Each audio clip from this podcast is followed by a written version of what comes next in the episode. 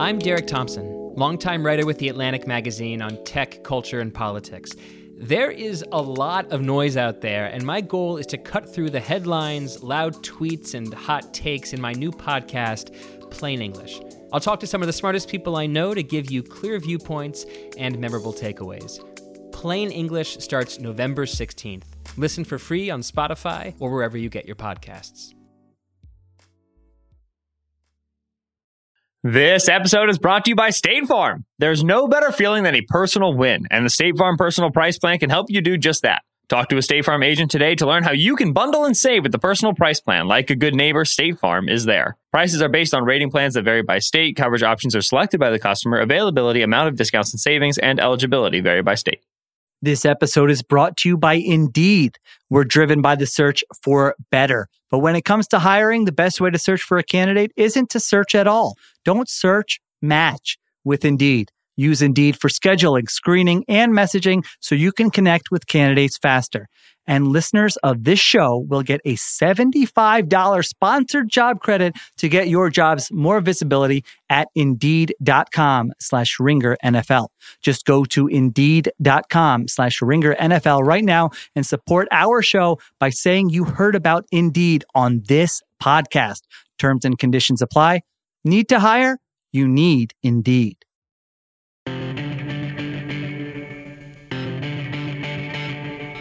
It is the Ring Ringer NFL show, part of the Ringer Podcast Network. I'm Kevin Clark, joined on a Sunday night by Nora Princiotti. Nora, hello. Kevin! Everything's What was that? What was that? Steven Ruiz is also here. Hello, Steven. Ah!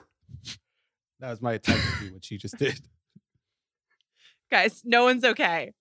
There was going to be a tie, and then there wasn't a tie, and we're all losing our minds, and our pets' heads are falling off. I'm not going to be able to sleep for like three days. Uh, ben Solak is on IR, designated to return. He's our Derrick Henry. He'll be back next week. He has texted me some takes, um, so those will be thrown in intermittently throughout the uh, podcast, which we're very excited about. He is uh, also confused about the first game we're going to talk about, which is the Raiders overtime victory over the Chargers, 35 32. The game ended on a 47 yard field goal with two seconds left uh, after a epic game. Uh, there's so much to unpack. Um, the first thing we need to unpack is the game management strategy from Brandon Staley, where it looked like the Raiders were content to drain the clock, or at least I think this game would have ended on a kind of a fake Hail Mary, kind of like a, oh, we tried kind of thing, and then they would take the tie. That, of course, would have kept the Steelers out of the playoffs. Both teams would have made it. Um, classic kind of um, economist, you know, kind of game theory kind of thing, prisoner's dilemma. Um, but the timeout from Brandon Staley changed the calculus. Derek Carr admitted as such. Uh, that meant that the Raiders went for the first down. They got it. Uh, they kicked the field goal. Nora, what'd you think? Okay, hold on. In a classic, nobody needed to win this game.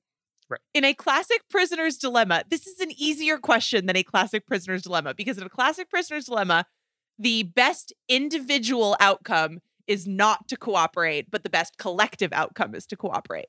In this scenario, both the best individual outcome and the best collective outcome were to stop trying, particularly after for 60 plus minutes of the most insane football game I have ever witnessed. Like, you can't get fined for that. What's Roger Goodell going to do? Be like, oh, you didn't try to win? Justin Herbert completed like 800 fourth downs. Anyway, my point is that I think Brandon Staley just single handedly kept the Chargers out of the I- playoffs with a, a with one timeout call. I, I, I don't. I wait. I don't understand. Like Derek Carr admitted this. I, I missed this after the game. He I said it don't changed their understand. calculus. How though? It was third Because and they were and- full on not trying. They were They doing were an accidental trying. They were going to drain the clock down. the clock was there was five seconds left on the play clock. They would snap it and they would they would do whatever. Run the Just ball, hang which out. they did Yeah. anyway, and they got the first down. Like the problem was the the Chargers couldn't stop the run. I Yeah, you I- can't. you can't. That that's the problem with colluding with the Chargers is you can't just be like, oh, we'll run the ball. I don't understand like the hand wringing over the timeout. I thought it. I don't have any problem with the timeout. The Chargers had like a run blitz called. They come out and gun with their receivers is- spread out. Steven, like I would call you're a timeout too. You're working within the realm of like logic and how to win a football game. The Raiders like did not seem interested in continuing to play. I feel They like the Raiders should have been hurry up. interested because if they tied, I they're get, playing yeah, the I, I, I agree. I agree. So Nora, I actually am pushing back on this. I would have tried to win the game. I think that with with two minutes left, I think it's a different kind of calculus, and maybe you just if you would run one or two less plays. Um, but I do think that for 60 minutes and or 70 minutes, 69 minutes and, and 50 seconds, I think you probably you do try to win the game. No, no, you no, were think higher on the I- intentional so tie That's than that's we a that is a different thing that I will be perfectly happy to unpack in a second. that's- The Raiders were uh, there's value in the Raiders winning the game, right? Like I would rather Mm-hmm. not play the Chiefs. Thank you very much. Right? And I would also rather if I were another AFC team, I would rather the Steelers be in the AFC playoffs than the Chargers be in the AFC playoffs. Like uh, there are reasons to play for the win, even though a tie would have gotten both teams into the playoffs. What I'm saying is that the reason I think people are are noticing and why Derek Carr was saying that the timeout changed the mindset is because I it seemed as though at that point in the game, the Raiders mindset was like everybody good try, good effort, shake hands, we're all in the playoffs. Mhm. And the timeout seemed to be the thing that shifted that. But my my thing is like, what was the play call before the timeout? Because there it wasn't a kneel; they were in the gun. Was it like, oh, this is our bad It run play, and now we're going to or call our good run play? pass. Yes. pass, yeah. But a pass is think that going is- for Yeah. the first down more than a run. would have been a four. Right, I, I understand that, but it would have been a fourth down if they had right. I mean, it's it's first of all, it's unknowable, and also I just want to be fair to Derek Carr. He also said that they did want to win the game. They they wanted to win the game. He said he texted with Aaron Rodgers. Rodgers gave him some advice as well. So they wanted to win the game. Um, they weren't going for the tie. I just think that Nora, I agree with you that it looked extremely lackadaisical before that timeout. They I think there was- they wanted to win the game at eight o'clock p.m. until like I don't know two years ago when when the middle of the fourth quarter started. By the time that timeout was taken, things had changed. All right, let's analyze some other parts of this game because, as you said, Nora, it was one of the most amazing games I've ever seen in my entire life. Um, so it it goes to overtime on a last second touchdown that was as interesting as anything. It was as interesting a drive as I've seen in my entire life. Um, Mike Williams gets a 12 yard touchdown pass. I believe I want to get the stats here for fourth down on the game. The Chargers were six of seven. Like that's all you need to know. Um, the Chargers were four of 18 on third down and then six of seven on fourth down. Um, Steven, as a Herbertologist at this point, what did you see out of him tonight? my comparison is this looked like the Super Bowl with what Patrick Mahomes was going up against, except for like Herbert played out of his mind and actually moved the offense down the field and scored touchdowns. Like he was under duress all game long. His receivers could not catch a pass that he was putting right on their hands. They didn't have a run game and they kept running the ball early on in the game. It wasn't until midway through the fourth quarter that they went over 50% run pass on early downs, like 50% pass. So they, I don't know why they were running the ball for the first three and a half quarters, but then they waited till the end of the game to put it in Herbert's hands, and he did what he did. It was one of the most impressive quarterbacking performances I've ever seen. I am biased because I am such a Herbert defender. Would you guys back that statement up? I, I, a hundred percent. He was unbelievable. Every single other person on his offense was actively undermining his individual effort. I wouldn't go that far. Let's, let's okay, I was, I was trying to do a little Steven there. Come on. I, I, I actually don't think that it was as dramatic as as Mahomes in the Super Bowl. I mean, Mahomes in the Super Bowl, that was the biggest um, discrepancy between pressured quarterbacks in the history of football, like ever in the history of football. Like it was a little different tonight. yeah, Um, but Matt thought that- Feiler was like having a great season before he started cheating for the Steelers. um, That's not a Storm thing I really Storm- think. Storm Norton is uh is not going in the Chargers Hall of Fame. No, Probably not. no, no. Uh, obviously, like Mahomes had more pressure to keep up with Brady and Derek Carr. One of the weirder quarterbacking games I've ever seen. It was like every throw was a throwaway or like a, a floated pass that was five yards past his receiver. It was a weird game. But I think in terms of like what he was facing individually and not, you know, game script, I think it was comparable to what Mahomes was under, what kind of pressure he was under in the Super Bowl. Maxx Crosby was in his face like within two seconds every snap. Maxx Crosby played out of his mind, and Maxx Crosby is one of the best pass rushers in, in football um, at, at the moment, and you got to see that. Are either of these teams particularly? So actually, let's go through the the playoff schedule now before we get to start talking about hypothetical matchups here. So, um, or actually not even hypothetical, real matchups. Um, Raiders at Bengals at 4:30 on Saturday. Patriots at Bills at 8:15 on Saturday. Eagles at Bucks 1 p.m. on Sunday. 49ers Cowboys 4:30 on Sunday. 8 o'clock Sunday, Steelers at Chiefs, and then 8:15 on Monday, Monday Night Football in the playoffs, uh, the Cardinals at the Rams. So it's Raiders at Bengals. Um, do you think, Nora, that this, uh, you know, obviously the matchups were changing over the course of the game. We know that now. We know now it's Raiders versus Bengals. Is this a good matchup? Can this team make make noise, having seen what you saw tonight? Yeah. I, um, yes. I think they have it in them because I do think that the defense is strong enough, the the the pass rush is strong enough where if they are just going to consistently get this type of wrecking pressure, the Bengals offensive line is is fragile enough that they could make an impact. I mean, the Bengals offense and Burrow and those receivers have the potential to play out of their minds in a way that Carr does not. They got Darren Waller back, which is significant, although he didn't do a ton in this, but uh, I don't think that they could keep up in a shootout, but I do think that their defense could impact Burrow, particularly because of the offensive line. Steven, same question. I mean, like, it, I, my inclination is that I, I think the Bengals are going to win kind of comfortably, but I think that we've probably been underrating the Raiders all season on this podcast. Um, where do you go with this? Yeah, this is. A, I think these teams already played each other, and the Ra- uh, the Bengals won pretty easily but I do agree with Nora. Like if the if the Raiders are going to stand a chance, it's going to be the pass rush going up against that bad offensive line. If Maxx Crosby has a game like he did tonight, and that's very possible against a Bengal a bad Bengals offensive line, then I think they have a chance to stay in it. My one concern would be that I don't think you're going to get those those dropped passes. I don't know if you can consider them dropped passes, but there was contested catch situations that the Chargers receivers didn't win on, but I think the Bengals receivers will win on those and that will be a big difference between this game we saw on Sunday night and the game we're going to see next weekend. By the way, uh, Solak's text take is that the Raiders wanted a tie and Staley didn't let them in all caps. Um, what was the craziest moment of the game for you guys? Not counting the timeout and all that stuff. Like we saw, there were like a hundred things where I was just I was floating just because it was such good football, or not even good. Good, good might be the wrong word. Like it was just football. It was maximum football. Was there a moment where you guys were just like, this has gotten completely out of hand? Well, the the when it got to the point where so yes, I was team you play to tie the game from yeah. the start. Now, I want to not sound like a crazy person. I did not think that they were actually going to do this. I thought there was absolutely zero chance that they would do that. I do think that we should acknowledge, as part of our conversation about the game, that the obvious best thing to do, the objective best outcome for both teams, would have been to make this a non competitive exercise. But mm-hmm. that was not going to happen. And, and there's a possibility. Like, you know, the league could have fined people or or whatever. I would love to know if anybody made a call. Like, did anybody just feel it out, try to no, try to no, take the no pulse way. on anything? No way. There would have been investigations.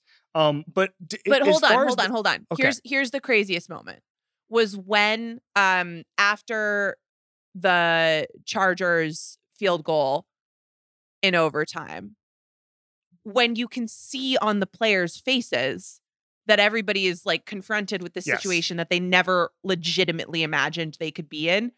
And think about what a football game is like in that moment. It's chaos. Like no one knows what everybody else is thinking. Everybody is sort of trying to like look around them and go, is this still the thing that we thought it was? What are we supposed to do here? Like that was an incredibly surreal experience to have the merging of these two things that had been like a fun hypothetical thing to talk about of mm-hmm. like at what point does actual interest in just being able to make the playoffs without trying versus the realities of you know needing to to compete and do all this stuff like seeing those things actually come up against each other and figure out what the tipping point would be when all of a sudden people are actually considering not trying to win fascinating I agree. So the two things for me, Steven, and maybe you have the same, maybe you have different. So the two things for me, first of all, the third and eight in overtime to Zay Jones, which was just an unbelievable pass that completely changed every the entire flow of the game. If they, if they punt there, that everything changes from there. Then we're not even in position for for Staley to call the timeout. The other one, obviously, is the one that got them to the 12 yard line at the end of regulation, which was a which was to Guyton, and and that was I think it was 17 yards, and that was just an unbelievable throw. It was it was I think there was some probably that could have gone either way in the review because the ball the ball was bobbling around, but it was an unbelievable catch. I mean, that to me, I mean, everything that had to happen to go perfectly, like when Collinsworth was like, you couldn't even write a movie like this. Like it would be an incredibly long and drawn out movie. It was just thing after thing after thing. Like the scriptwriter would have been like, can we just consolidate this into like two plays? It was like 15 of them. It was just, it, it was an assault of good football or interesting football, at least. I've never seen anything like, what stood out for you, Ruiz? I, I think that last drive, but if I had to pick one moment, and this happened before like the game really got drunk, was the fourth down in their own territory. I think they were on the 18 yard line, the Chargers going for it. And it wasn't so much the decision to go for it, which I, I understand why people push back against that, even though the analytics say that's the right way to do it in that situation. But that call, running Austin Ekeler, who's like five eight up the middle against a defensive line that you haven't been able to block for two games straight. They couldn't block the Raiders in the first game. And Yeah. making that call when you have Justin Herbert, who is a massive human being, the biggest player on the field, if you're not counting defensive linemen, I, I didn't understand that at all. And honestly, I think it ended up working out because the Steel or the Chargers fell behind enough where they gave the uh the, they gave the game to Herbert and he led them back. But that call, man, like I'm not one of these people that are going to say like Staley is overrated and he should be on the hot seat, but that was that was bad. That didn't look good. Um, there's a lot of video coming out post game of the of the Chargers players basically grilling the Raiders and what their strategy was at the end and being very frustrated. We'll have to find out what exactly was happening there, but that that seems to be the general gist is they were trying to pump them information. The game's been over for like 10 minutes. We're going to find out a hell of a lot more, especially the press conferences haven't even happened. We're, I, this is going to be like for the first half of this week, people are going to be talking about this a lot. Anything else in this game, guys? Can I The pick one more insane not- moment? Yes, go. The two point conversion, the first on the first touchdown. Uh huh. when Herbert like held onto the ball for like five seconds and went through every read in his progression was like one of the best quarterbacking plays I've seen this year. Because you can watch like Tom Brady's whole career and he probably has gotten to his fifth read like three times. And for him to do it under that pressure in that situation is crazy. What were we going to say, Nora, about the broadcast? the broadcast did not show the coaches meeting after the game. They showed the quarterbacks like looking dumbfounded at each other, but they didn't show the coaches meeting. I need that film. Somebody give it to me. Somebody find it. Come on. I just want to do 15 seconds on this. If if they had tied like that, do you think there would have been any any? I think I think if there was any evidence, remember everybody's all mic'd up. That's the problem. If you were actually going to collude, I don't think they would ever would have colluded. I don't think they're they're dumb enough to actually do that. But what I'm asking you is, if they had let the clock run down, what would have happened? Would the league have said anything? Like what what game that out for me? If it was just totally natural and they just let the clock run out with um you know w- or, just taking that that kind of hail mary kind of thing or whatever. I think at that point in the game, like, what do you say about it? First of all, the NFL has gotten like the NFL's objective is to get what it wants, right? And the NFL at th- that point has gotten everything that it could possibly want. It has probably the best playoff field that it it could have gotten, which would have been both of these teams making it over the Steelers. Sorry, Pittsburgh. It also got an insanely wild and competitive Sunday night football game. I think they just let it slide. Now, here's the here's the thing. What if that happens and everybody's mic'd up? You know that there was no like nobody ordered the code red, but you see the coaches like lock eyes from across the field and there's an Aaron Rodgers Tomlin style like nod sup. No, gesture. no, they would never. They would never do that. It'd be the complete opposite of that. But what It'd if be it wasn't it'd real? Like, what if it would was an like when accident? you're, you're buying beer when you're underage or something, and you're just completely natural. Yeah. Just Uh, nobody says anything. The I guy think behind the counter is not like you're underage. You know, I'm letting you buy this beer when you're underage. No, you just let it happen. Mhm. You don't tempt fate, but I, I You don't I tempt think, fate. I don't think anything would have came of it. I I, think I feel like teams have kneeled out I at the end of lot of overtime just to clinch a tie, and the Raiders could very easily argue that that was the best thing to do in their in the interest of their season. Also, teams in week 18 try to not win all the time. Like, I- I understand that I'm clinging desperately to logical reasoning that does not really apply to this situation because what applies to this situation is what Roger Goodell wants. But let's not pretend that everybody is trying their hardest on every snap the last week of the season when it doesn't interest their football team. All right. So here, so um, the the Raiders, according to co- post game press conferences, had conversations among the coaching staff about ta- just taking the tie after Jacobs' ten yard rush on third down. They decided to kick. That doesn't really answer anything. That doesn't answer what they were going to do on third down before the timeout. So Right. I, am Are they saying like, yeah, we weren't going to take a 65 yard field? we field weren't going to run a play. We were just going to run around. I don't know. I don't, I, we're going to have more questions and answers here for for kind of a while. This episode is brought to you by State Farm. There's no better feeling than a personal win, and the State Farm Personal Price Plan can help you do just that. Talk to a State Farm agent today to learn how you can bundle and save with the personal price plan. Like a good neighbor, State Farm is there. Prices are based on rating plans that vary by state. Coverage options are selected by the customer. Availability, amount of discounts and savings, and eligibility vary by state. All right, let's uh, move on to a game that's just as confusing, um, but in a different way. It's Jaguars 26, Colts 21.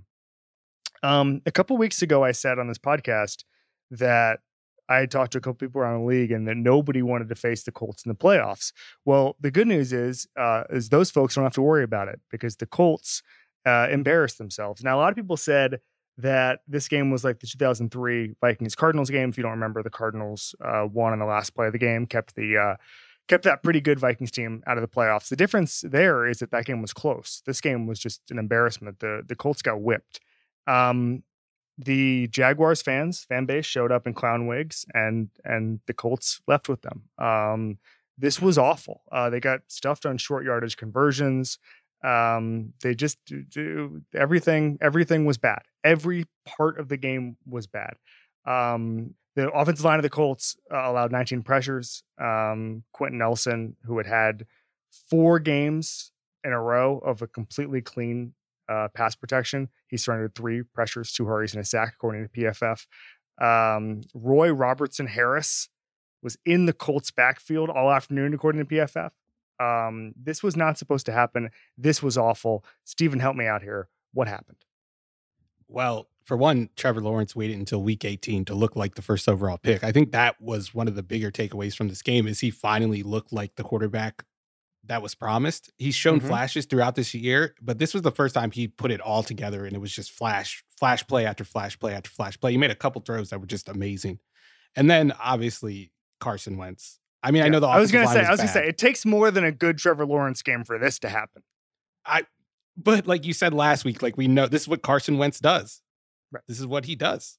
And I mean, I don't think the Colts should be surprised that Carson Wentz threw away the season. That's what he did. He just finds a way to make a bad play worse consistently every week. And he's been doing it for four years now. And I don't know how you could be surprised by it. I feel like this is a this is a turning point for this Colts organization, the front office. agree. I, think it's going to be hard to come back from this. I think they've lost the faith of their fan base now. You gave up a first round pick to a for a guy that literally threw away your season. By the way, the Patriots beat the Jaguars 50 to 10 last week. Right. So this isn't like the surging. This isn't the surging Jaguars. this is the, this is a pretty bad Jaguars team that was headed nowhere, and the Colts made them look like uh, a legitimate NFL team. Um, this was bad, Nora. Wentz was not good. I'm fully, fully, fully on board with that. But like the idea of Carson Wentz throwing away a pivotal game at the end of the year, like that, that does not feel like something I can't pretty easily fathom. If you had told me this morning that the Colts were going to lose to the Jaguars while their offensive line gave up 19 pressures and six sacks and just got routinely messed with Manhandled. by the Jaguars, I would have been really, really, really surprised by that statement. yeah. I would have probably been more receptive to the there's going to be a crazy situation in which two teams are encouraged not to try. The Jaguars' last three games before this, they gave up 50 points to the Patriots. They lost to the Jets, and they lost by 14 points to the Texans. Like Kevin said, this was not a surging Jaguars team. This is arguably one of the lowest points in Colts franchise history, and this is a team I, I, I agree. that bolted in the night 40 years ago. I let's not go that far. This is one of the most embarrassing things. I don't know what was going on before the merger. I'm not a huge pre-merger guy. This is one of the most embarrassing things since the merger. Like all things considered, this is one of the I don't I don't know how you would rate that exactly, but I couldn't imagine anything more embarrassing. Look, like the Raiders seem kind of feisty now, but it matters that the Colts needed to win just one of two games against teams that, while there is a huge difference between the Raiders and the Jaguars, both were beatable, right? Like if you want to call yourself a playoff team, either one of those should be winnable games. They could not win either one of those games. Two teams with interim head coaches that have gone through a whole lot of nonsense. And it's not the thing about the Colts, right? Is like we've never had conversations about the Colts where we've been like, oh my God, Carson Wentz is amazing. The Colts are amazing. The Colts can win the Super Bowl. But the Colts are so routinely not an embarrassment. And then they played the team with the clown fans and they did this. And it's just like, what? I'm upset. So unless This the is- Colts can unless the Colts can trade Wentz, they're going to be on the hook for 15 million in dead cap next year. Well, if they also release traded a first round pick for him.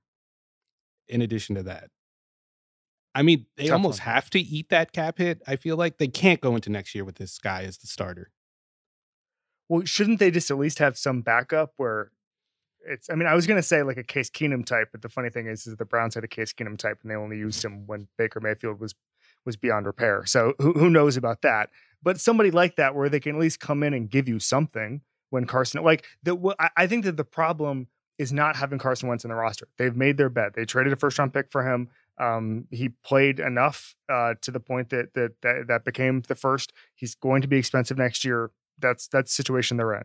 The problem is not that necessarily. It is a problem, but it's not the problem. The problem is that in a day like today, you need to say, Carson, you're about to ruin our season. Go sit down for a couple quarters. That's that was that in my opinion that that might have been the problem. And just bring in a professional quarterback to just make games. make something happen. Well, I'm just saying in this they would have made the playoffs if they had if they were able to just do something like this. And and it was interesting. I was reading, I was reading a lot of the Colts writers afterwards, and they were basically saying this was a, complete failure at every level. At the Chris Ballard level, I was reading um, the Athletic earlier, and they're talking about you know the the miscalculation at edge rusher today. There was not a lot of pressure um, today, especially off the edges, and that's been a problem all season basically. And um, but I still think Chris Ballard is top three GM, top five at worst. Um, I think that you know Frank Reich is a really good coach. They had no energy today, no energy. They they they came out. I know this is anti-scientific, but they just came out flat, and you could see it. There was just not. There was no juice. There was no push. There was no anything. And I think that the scientific diagnosis here is that they thought that they were going to win this game by five scores, and they didn't. And I don't know what that is. You know, I mean, one of the things. Listen, I'm sure Frank Reich took this game seriously and all that stuff. But one of the things that Bill Belichick does so well is he hypes up a team that they're playing, even the Jaguars, as if they're the 85 Bears. Uh, when I when I was in college, I covered an NFL team and at the, the 2007 Dolphins, sophomore in college, and I was I was um, listening to a conference call, and the Dolphins are going one and 15 that year. That was the Cleo Lemon year, the Cam Cameron year, all that stuff, and they asked Bill Belichick like what he saw the Dolphins, and he was like, Ronnie Brown is the best player I've seen in, in football this year. And then he was like, and then someone was like, "How do you not be overcome?" The Dolphins were like 0 and 9. It was the Moss game. It was the Cameron Royal Yeah. Moss game. And Belichick was just like, I have no idea why we'd be confident in this game. Like, I have no idea. Like, are we favorites? I have no idea. And like that is the attitude you always have to have. And you never see a Belichick team get caught like this. And all I'm saying is, is that whatever attitude the Colts had coming into this game, it was the exact wrong attitude to have because they came out with nothing. Does does Belichick forget to have that attitude every time the Patriots have to play the Dolphins in Miami? The Dolphins are feisty. They Dolphins are a lot I'm better just than kidding. the I totally agree with you. Also, some wild Belichick quotes out there about Sam Darnold. the only time that happened was when remember they lost to the when Jim Bates was interim coach in 2004 I think they went down and lost that was the only time where it was just like oh my god I can't believe you lost this I, I, mean I just want to I just want to point out that uh, like a couple minutes ago, Nora referred to the Jaguars as beatable, which is the nicest thing anybody has said about the Jaguars all year long. Okay, technically I was referring to the Raiders as beatable, but uh, You lumped them in there though. admittedly lumping those two together. But yeah and also the Patriots did, did lose home field a couple years ago in Miami so maybe maybe maybe Belichick is washed is, is, is the point we're all trying to make here Maybe That's he's what specifically washed when they have to play Yeah. the Dalvin Yeah, Colts should go get Marcus Mariota, by the way. That's my take on the Colts quarterback situation. Ooh, Perfect quarterback for that offense.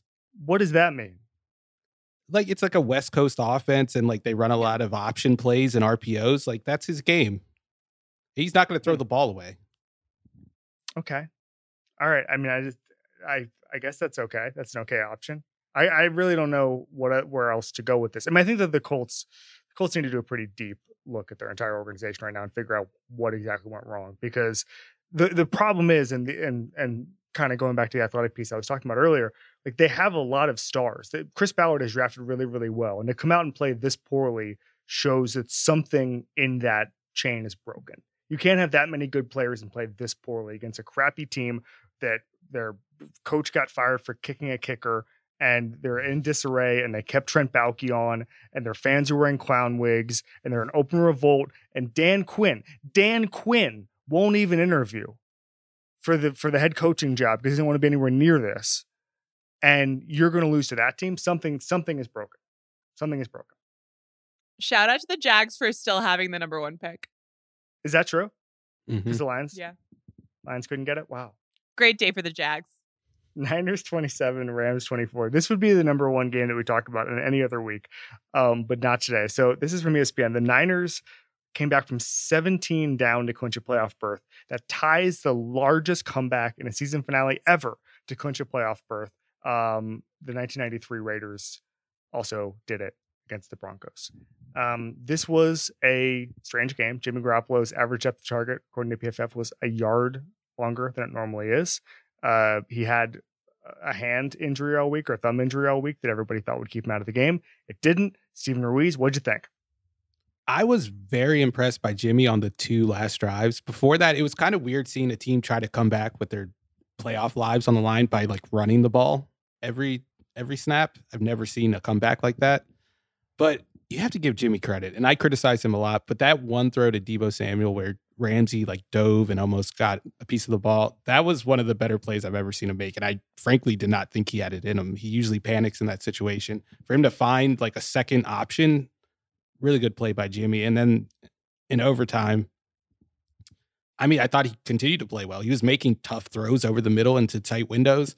That's what you want to see Jimmy Garoppolo doing. I really think this team, and I'm I'm taking a step ahead. I think they could beat the Cowboys, quite frankly, based on how that offense has looked when they're not playing against backups in Washington.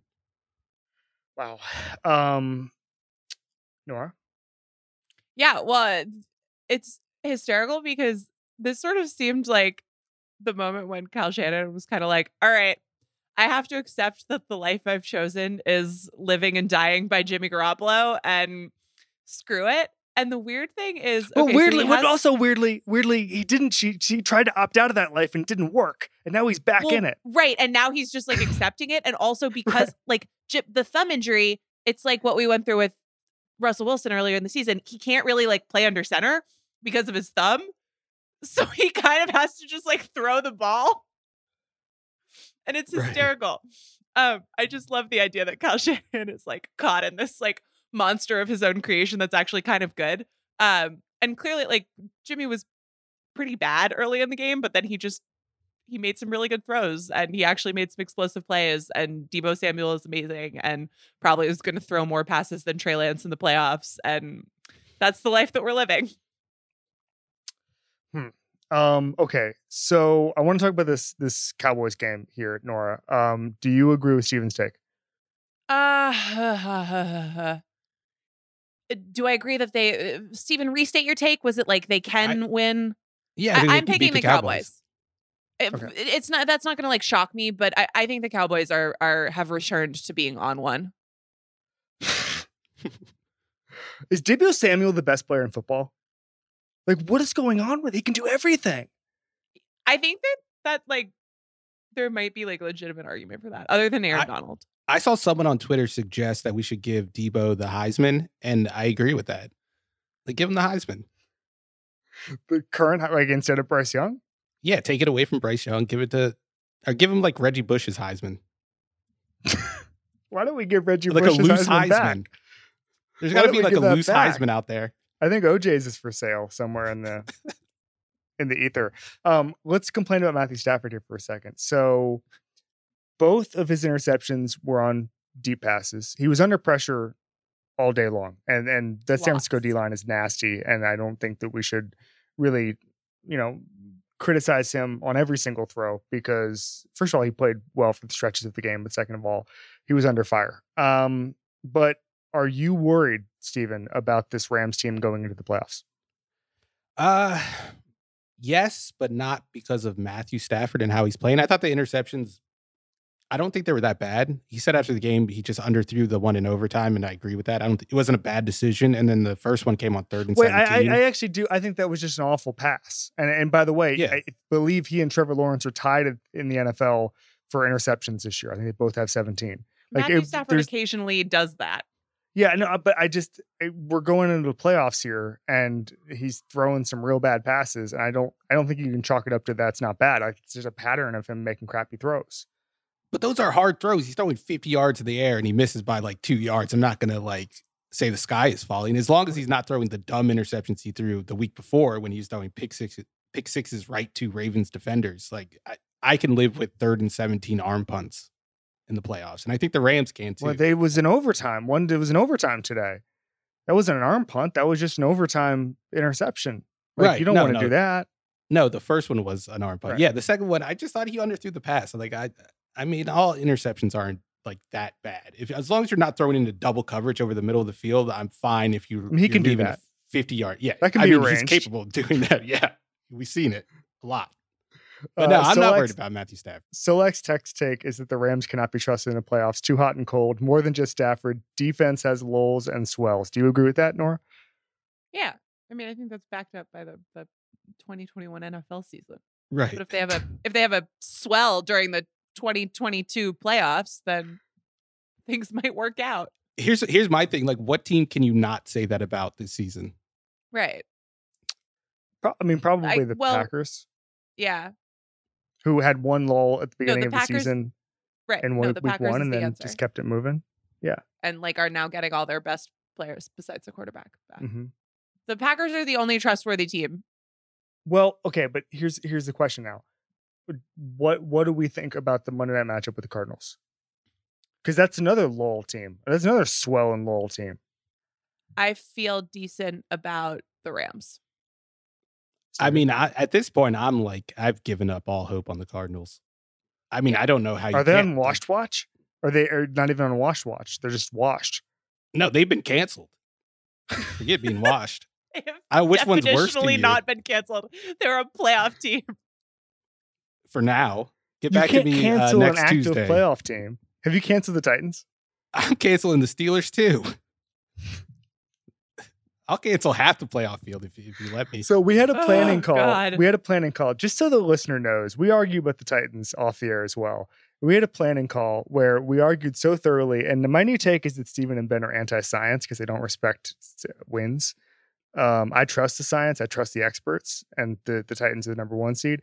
And we came to the conclusion that we know we've graduated from quarterbacks are not a oh, uh, quarterback wins are not a stat to team wins are no longer a stat. That's what you guys believe. Results don't matter.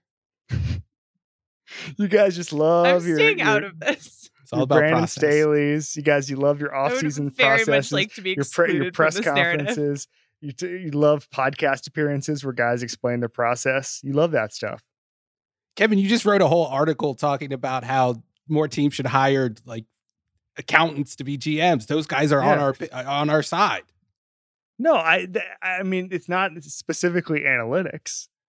It's just it's a great big world out there. You don't need to just. I, Dave Gettleman does not need to be re- replaced by the Giants' number two, Kevin, Kevin Abrams. Did you guys see? By the way, Michael Strahan is not like he's not going to be one to call out the Giants in any like vicious way. But someone someone on the pregame show said that they might promote Kevin Abrams, who's been with the Giants for years, and Strahan just started screaming no. Like what? What's mean, going on, Guys? that organization? Everything's out of control. Take away the What are we Jaguars. Like the? Giants are are the worst run team in the league right now, right? You take the Jaguars out. like part of the problem with the Giants is we are not sure if they will have a head coaching opening. But let's say they did. If you're a hot candidate, which call are you happier to? I mean, I guess the the GM situation is is maybe a questionable thing for Jacksonville, but I think you're like really thinking long and hard about the the funny thing about like the Giants brain trust, like the three most important positions in a, in an NFL team are the head coach, the GM, and the quarterback. And like Daniel Jones is the most competent of those three, and he's like the most memeable quarterback in the NFL. But that's the Maybe guy you coach. have. The Giants have botched three straight coaching hires, which is a sign that something is broken. As a University of Miami fan, where they botched four straight coaching hires, I can definitively tell you that when that happens, something is is is wrong with the process and is wrong with the um wrong with people making decisions. That's that's But the problem is when a team botches three straight coaching hires, then they hang on to the last mistaken coaching hire for way too long because they're embarrassed about having cycled through so many people so quickly. And then the cycle perpetuates. Also, Miami has botched five straight coaching hires. You just don't realize it yet. um, I also can't wait for the Ringer NFL show to have like five more head coaches on this offseason where I asked everybody about their process. We just get and we get Brandon Staley on and we get all your darlings, Frank Reich, we're gonna get him on. We're just gonna ask about process. By the way, I make No, fun of the wait, process no, stuff. That's all. We're that's- not those lumping only people in here. articles We're not write. firing Frank Reich. No, Unfired. we're keeping Frank Reich. We're also Okay, just gonna book him on a podcast. Great, great. I'm so on board with this. It's gonna be great. All I do is call up GMs and ask for process, but I do it in print, so it's fine. This episode is brought to you by Modelo. What does a true fan look like? It's cheering the loudest. It's never missing a game, no matter what. And for that, you deserve an ice cold reward because you are a fighter and Modelo is your reward. Modelo, the mark of a fighter. Shop delivery or pickup options near you at ordermodelo.com. Drink responsibly. Beer imported by Crown Imports, Chicago, Illinois. This episode is brought to you by Indeed. We're driven by the search for better. But when it comes to hiring, the best way to search for a candidate isn't to search at all. Don't search, match with Indeed. Use Indeed for scheduling, screening, and messaging so you can connect with candidates faster. And listeners of this show will get a $75 sponsored job credit to get your jobs more visibility at indeed.com slash ringer NFL. Just go to indeed.com slash ringer NFL right now and support our show by saying you heard about Indeed on this podcast. Terms and conditions apply. Need to hire? You need Indeed. All right, let's move on to Steelers Ravens. Steelers 16, Ravens 13. Um, this this was basically a perfect Ben Roethlisberger game. Um, the fourth down, the throw to Ray Ray McCloud didn't even look like a football play. Didn't even look like they had called a play. It looked like it was just kind of Ben just doing just doing his things, like hologram Ben Roethlisberger out there. Um, wow, this was um, this was exactly the way the Steelers had to get to the playoffs. What do you think, Nora? I I I don't want to participate in this. You're done. You're done with the Steelers talk. Um, I will say this: is that we should have figured out, like Ben Roethlisberger, when he's hurt, he just pops up and he somehow throws like three more touchdown passes, all this stuff, right? Like this, the only time he unlocks his true power is when he just hits rock bottom and just kind of gets, you know, as I've talked about before, the dead cat bounce. We should have seen how much power he was going to get from liter- literally retiring. Like that, that is the ultimate Ben Roethlisberger. And you know what? Now, I now he's going to be like, hey, I might have, might have some some more time in me. I don't know. I don't if know. Ben Roethlisberger does not retire, it will be the funniest thing that He hasn't officially retired. Professional sports. He hasn't officially retired. He just said he thought it was going to be his last game at Heinz Field. He still got it, baby. They could move. They could. They could pull a Colts. Get up in the like dead of night. technically that Skip last town. dri- that last scoring drive in overtime was like similar to the the Chargers last drive in regulation, but it was like a far It- less extreme it was version. the worst. It was the worst possible. right. If you had just taken the Chargers, where it's just like barely getting the first down, making every play only when you have to, it was that. Except it was the least aesthetically pleasing thing I've ever seen. It got the job done, but it was the exact opposite as far as watchability. Could they loan Justin Herbert to Pittsburgh? You don't want that. You don't want to see that. This team is built for Ben Roethlisberger falling down for a four four yard gain. Okay. I, I'm I'm I'm in on this on one last ride for Big Ben. Um, what, Steven? What did you think about this game? So the uh, 21 of Ben's completions were between zero and nine yards. We kind of know what game he's going to play now. Um, Freiermuth had nine targets today, 53 yards, caught six balls. Like we kind of know what this looks like right now. Um, you said they were canceled earlier, but what do you think about them today? I mean, I think the defense is still still has that A game. I I mean, Tyler Huntley probably had a lot to do with it today, but I don't. Why are we even talking about the Steelers? They're playing the Chiefs next week. Well, they won. They won. They made the playoffs. They're in the NFL playoffs. But I, I, But I I'm too sorry. I'm to. sorry. Uh, We're going back to the wins are not a, a team stat thing here. Like they made the playoffs. This is the best argument against wins not mattering. Is the Steelers have made the playoffs two years in a row, and they're going to get blown out in the wild card round for a second straight year. Like, who wants this? Can we? They should bow out gracefully and allow the Chargers to take their spot. They should decline like Just- a bo- like a college bowl. yeah, like a college- suicide. opt out. I think this is this is massive disrespect to the Steelers, to Steelers culture. One thing I'll say, and maybe I haven't noticed, maybe because they're just not online. The Steelers have, you know how the Miami Heat fans do the Heat culture thing, and they just say Yeah. everything is because of culture. The Steelers have a legitimate argument and path to do that, and they don't, and I think that's admirable. I- they I could will just talk about. Steelers culture all the time because they really do have something.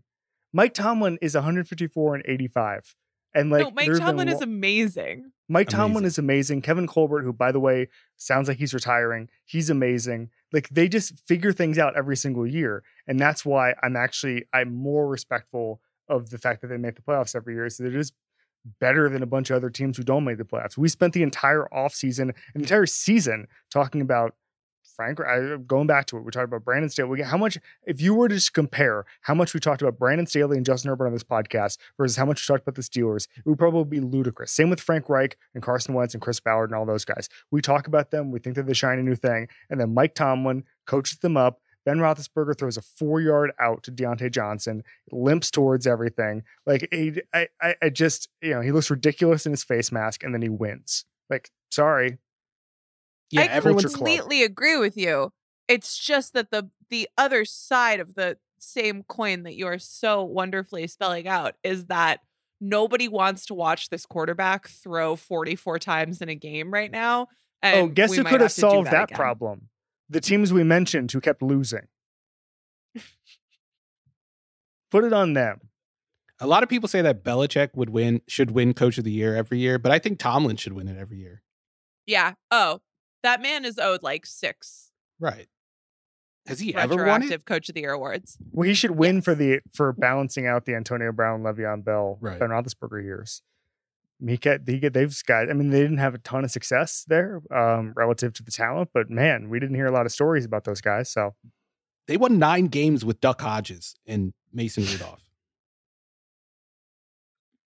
he's a good coach, and he goes he and he went on flying coach. He's also a podcaster. How do you feel about that, Ruiz? Has he earned your respect now? He's no Staley. Was Michael Strahan actually upset because TJ Watt tied his sack record? What? let- Let's go through this. So they, he had a he- Watt He got was it, not but then he didn't get it. But Yeah, then they, he they did took get it away. Right. But then he just But- got another sack because they were So playing they, he tied it. Yeah. How do you guys feel about the 17 game record thing? I don't care because we didn't do this with 14 games. I, I don't care so, either. w- So here's the thing. I like do kind of care because it's just it's just incorrect. Like doing the accomplishing X in more games is less impressive than doing so in X minus one games. At the same time, players get injured. We have to deal with that. Not everybody plays the same amount of games every season. Also, there is no alternative. Uh, there are 17 games now, and we're just going to have to carry on. So in like three years, no one's going to pay attention. But I do like it's the math is wrong. I don't recognize any records before 2000 anyway. Like I don't eh, like cornerbacks were running like four eight forties. Eh, like Deacon Jones probably has the sack record, but he was like going up against tackles that were built like me. right. So I don't care. Is there a record you, you're just like, this is a legitimate record? Is there a record you really care about? In in football, no. Yeah. Or yeah, not at all. Like I I, like- said, records don't matter. I like Dan Marino's 1984 because that was like untouchable wins. for a while. Yeah, I think that's still in the top ten. It's kind of an enduring power of that year. But uh, anything else, it's fine. Oh yeah, Dan Marino is the only season before 2000 that should count and that we should respect. Dan Marino in 1984 was it his second year in the league when he threw 48 Mhm. touchdowns or whatever? Amazing. Guys- he he belongs. But everyone I else think we need a disclaimer on this podcast. Did we do some Marino talk? Just that some things were said. Marino is amazing. That's not a hot take. That's tr- Right. that's that's true. Um, That's speaking of very the true. Dolphins, let's let's move on to the Dolphins beating the Patriots. Um, so Brian Flores owns Bill Belichick. He's four and two against Bill Belichick. Uh, is the best record of any coach in the Belichick era going against the Patriots. Nora, you know both of these men. Why does Flores own Bill Belichick? So the best answer I have for that is that he and to an extent Mike Vrabel just don't really care. Like I, I- there's never been a moment where I've perceived in either one of those guys. Do you do you count like, Mike Vrabel in the in the tree? Um, I don't. Not really in the co. Actually, yeah, I kind of do Okay. because everybody just like Bill is a big influence on people, but I, I do think that one, and this is not his fault at all. There is a track record where guys who who work with him for a long time, like it gets in their heads and they try to be like Bill, and no one can do that, and it's bad. I, I do think that the um the thread between Vrabel and Flores is actually twofold. One, I don't think that either one of those guys is is trying to be anybody but themselves. The other one is that they were good communicators.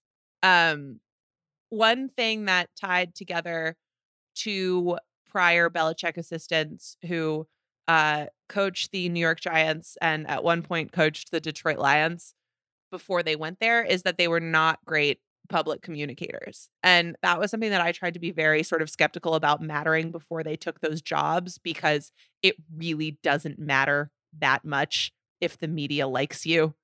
And that's the type of thing that people can really, really overreact to is like, oh, that guy said my name all the time in press conferences. He must be so great. But with Flores and and I didn't interact with Vrabel as much because he was before my time. Um, but particularly with Flores, he's just like very good with people. And if you interact with someone enough, you kind of get a sense of if they're good with people or not. And I think we should acknowledge that that matters. Uh, why the Patriots lose every time they have to play in Southern Florida, I don't really know. I genuinely think they might think that it has to do with the heat. Um, I believe there were some reports that they were trying to uh, use their practice facility and like crank up the heat when they were practicing for this game. Um, they've lost some weird games like in Jacksonville too, uh, at various points in the last few years. So I, I wonder if that might have something to do with it, but it's it's pretty inexplicable. It's weird. They've lost a lot of games down there.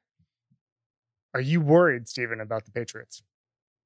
Uh, ye- I'm not worried uh, just because I haven't had much faith in this team all season long. I mean, the Mm. three of the last four games that have mattered, they haven't been competitive, or they haven't been very competitive. I guess you can say they were competitive in the the Bills game. It was close till the fourth quarter, but oh man, I think Mac, whether he hit a wall or maybe teams just got film on him, but Some I something's just- wrong. he's just not playing well right now. Like even today, he wasn't playing well, and I don't know how you win in the playoffs against the quarterbacks that are in that conference, like Burrow, Allen, uh, Yeah. Mahomes. I just don't see it. Even like Tannehill, I don't know if they can if he can go throw for throw. Uh oh. Uh oh. Guess that's who's on the bandwagon? Wait, I have a question. We were talking about the Colts a few weeks ago and said the Colts seem like they're the team that people thought the Patriots were. The Colts now no longer seem to be that team. Mhm. Which team is the team we thought the Colts were, which was actually the team we thought the Patriots were? It- it's and it's is the it the Niners. Titans? Oh, it's, it's the Chiefs. it's also the Niners. The Chiefs are the team nobody wants to play. Well, that's true, but that was always true. Yeah, I think that's a little bit of a different thing. I think it was like the okay, the quarterback's not so flashy, but they can win in a bunch of different ways and they're more trustworthy than Right. they seem like they should be. I kind of think it's It's- the Titans. it's tr- um maybe. Or it's the think Niners. Titans. if if we're switching conferences, It's the 49ers. Niners. It's the Niners. 49ers, Yeah, yeah. it's the Niners. So Mac Jones has not had. So in his last five games, leaving out the Jacksonville game, so Mac Jones has had has not had more touchdowns and interceptions than four of his last five, and, and the five was the aforementioned fifty to ten Jacksonville game. Um, I agree, Steven. That I, I think hitting the rookie wall can be overrated only in, but I, I do think it, it there's some validity to it in the sense of the length of the season. You've never done anything close to it and now that's only going to be heightened because it's it's 18 weeks instead of 17 weeks and you're already you're playing a 14 week you know I, I understand that when you play at alabama you're playing national championship game that's longer but it's not like you're practicing every single day for that long. I mean there's a break there. You, you basically get a month off between the SEC championship game and the national championship game. So it's a little different of a college experience than most quarterbacks but it's still it's not analogous to an nfl season. As close as as saban is to Belichick's practices it's not going to be the same. It's going to be a grind. So I, I think there's probably some of that, but I also think that that they'll be they'll be able to refocus in the next in the next week or so. And I, I don't I, I I I don't have a ton of confidence in this team, um, but I do think they can they can they can beat the Bills. Oh, you think they can beat the Bills? I mean, I think they can beat the Bills. I wouldn't necessarily think- pick the Bills. I'm sorry, If the there's- Patriots, but If there's 50 miles per hour wind, I think they can beat the Bills. But that game, that second game, I don't think it was. It just looked like two different sports the quarterbacks were playing. And unless Josh Allen, who hasn't been playing well for the last two weeks, to be fair, but unless Josh Allen has like a Carson Wentz level meltdown, I don't know. It's going to be hard. It's going to be yeah, hard. I, I also, I mean, Allen is not not riding like an immense hot streak, but uh, they've started running him more. A Mhm. lot of the Patriots defenders who were uh, uh, some of the guys in that secondary can still be pretty nasty, but like Judon has not had his best games the last couple of games. They uh, Christian Barmore got hurt in this game. Uh, I'm worried about the stress of a Josh Allen who's figured out that he should run around a bunch against that defense at, at this point. I don't I don't think that's like a, a nice matchup for them at all. I lean I lean Bills. Go. Belichick has historically had problems against mobile quarterbacks, especially of late in the modern NFL when teams have like realize how to use those mobile quarterbacks. So that like if they played the Bengals, I think they would have had a chance to win. I probably would have picked them, but the Bills, I just think were the worst matchup outside of the Chiefs, obviously. So we've talked about every single playoff game except Eagles Bucks. So let's just get to that quickly. Um, any strong any any thoughts on the Eagles as a potential spoiler, or is it kind of over? I think the Eagles might be able to keep it close, like in the same way that Washington did last year against the Bucks in the wild card game. This Bucks run defense isn't what it used to be, especially with Le- Lavonte David out. And Mm-hmm. this is an offense that puts a lot of pressure on your linebackers and forces them to be disciplined. And Devin White is not a disciplined linebacker at all. He flies around the ball and makes plays, but discipline is not his thing. And that run defense has fallen off a cliff since David went out. So I think the Eagles do have a chance. Or anything? Yeah, I mean, also just like uh, it seems like Tampa continues to get more and more hurt. Like last week's Cyril Grayson is now banged up, so I don't know what you're gonna do if you don't What, have um, Cyril. Is there any if you, are you guys if you had to put one team on upset watch next week, who would you pick? Like if you were to bet, you, you, we're, think we're betting, Ca- we're betting your I, money. I I know I said I would kick them, but I think uh, kick them, pick them. It's late. Uh, but I think the Cowboys. yeah, I'm going Cowboys. Hmm. Cowboys an upset alert. I kind of like that. Um, all right, guys, Who are you Well- putting on upset alert, Kevin? the Bills. Even though that's kind of a cop out because it's not even that. Like the seeding isn't even. I mean, the Patriots beat the Bills earlier this year. They, they split the season series, so it's not it's not crazy. Um, I would not be. I wouldn't be shocked. I wouldn't be shocked by Cardinals over Rams as well. I think Stafford's making some real weird plays over the past two months, and I just think that that, that can happen twice in a playoff game, and then the entire the entire thing changes. Doesn't need to happen a lot. I know. I know. Steven doesn't think interceptions matter because they they're downfield. Nothing you know. matters. Process over results. Process over results. Pick I know it- that. Wins are not a team stat, but You know ties are. No, Steven is now. Steven is now. His camp is now. Quarterback stats are not a quarterback stat. No, oh, I've that's been there for That's what years. he's graduated to. Quarterback stats are a team stat. Quarterback wins are fake. Wins are fake. That's actually kind of Quarterback true. stats are not quarterback stats. Nothing matters. Chaos. So we'll be back on Saturday, us three, uh, me, Nora, and Steven will be back on Saturday to break down half of those playoff games. Ben will join Nora and I next Sunday to break down those games. Next up on this feed on Tuesday is Jason Goff, James Jones, Ryan Shazier with the Tuesday Players Pod. Nora and I will be here on Wednesday, joining forces with Mallory for a Wednesday show. That'll be really, really cool. Steven's back on Friday with Ben and Kaylin to preview Wildcard Weekend. I'll have a slow news day out later this week. Don't know who's on it. Haven't really asked anybody. I'm traveling, but I'm sure it'll be great. Thank you to Nora and Steven. Thank you to Isaiah Blakely for his production help on this episode, with additional production supervision by Arjuna Ramgopal. This has been the Ringer NFL show on the Ringer Podcast Network.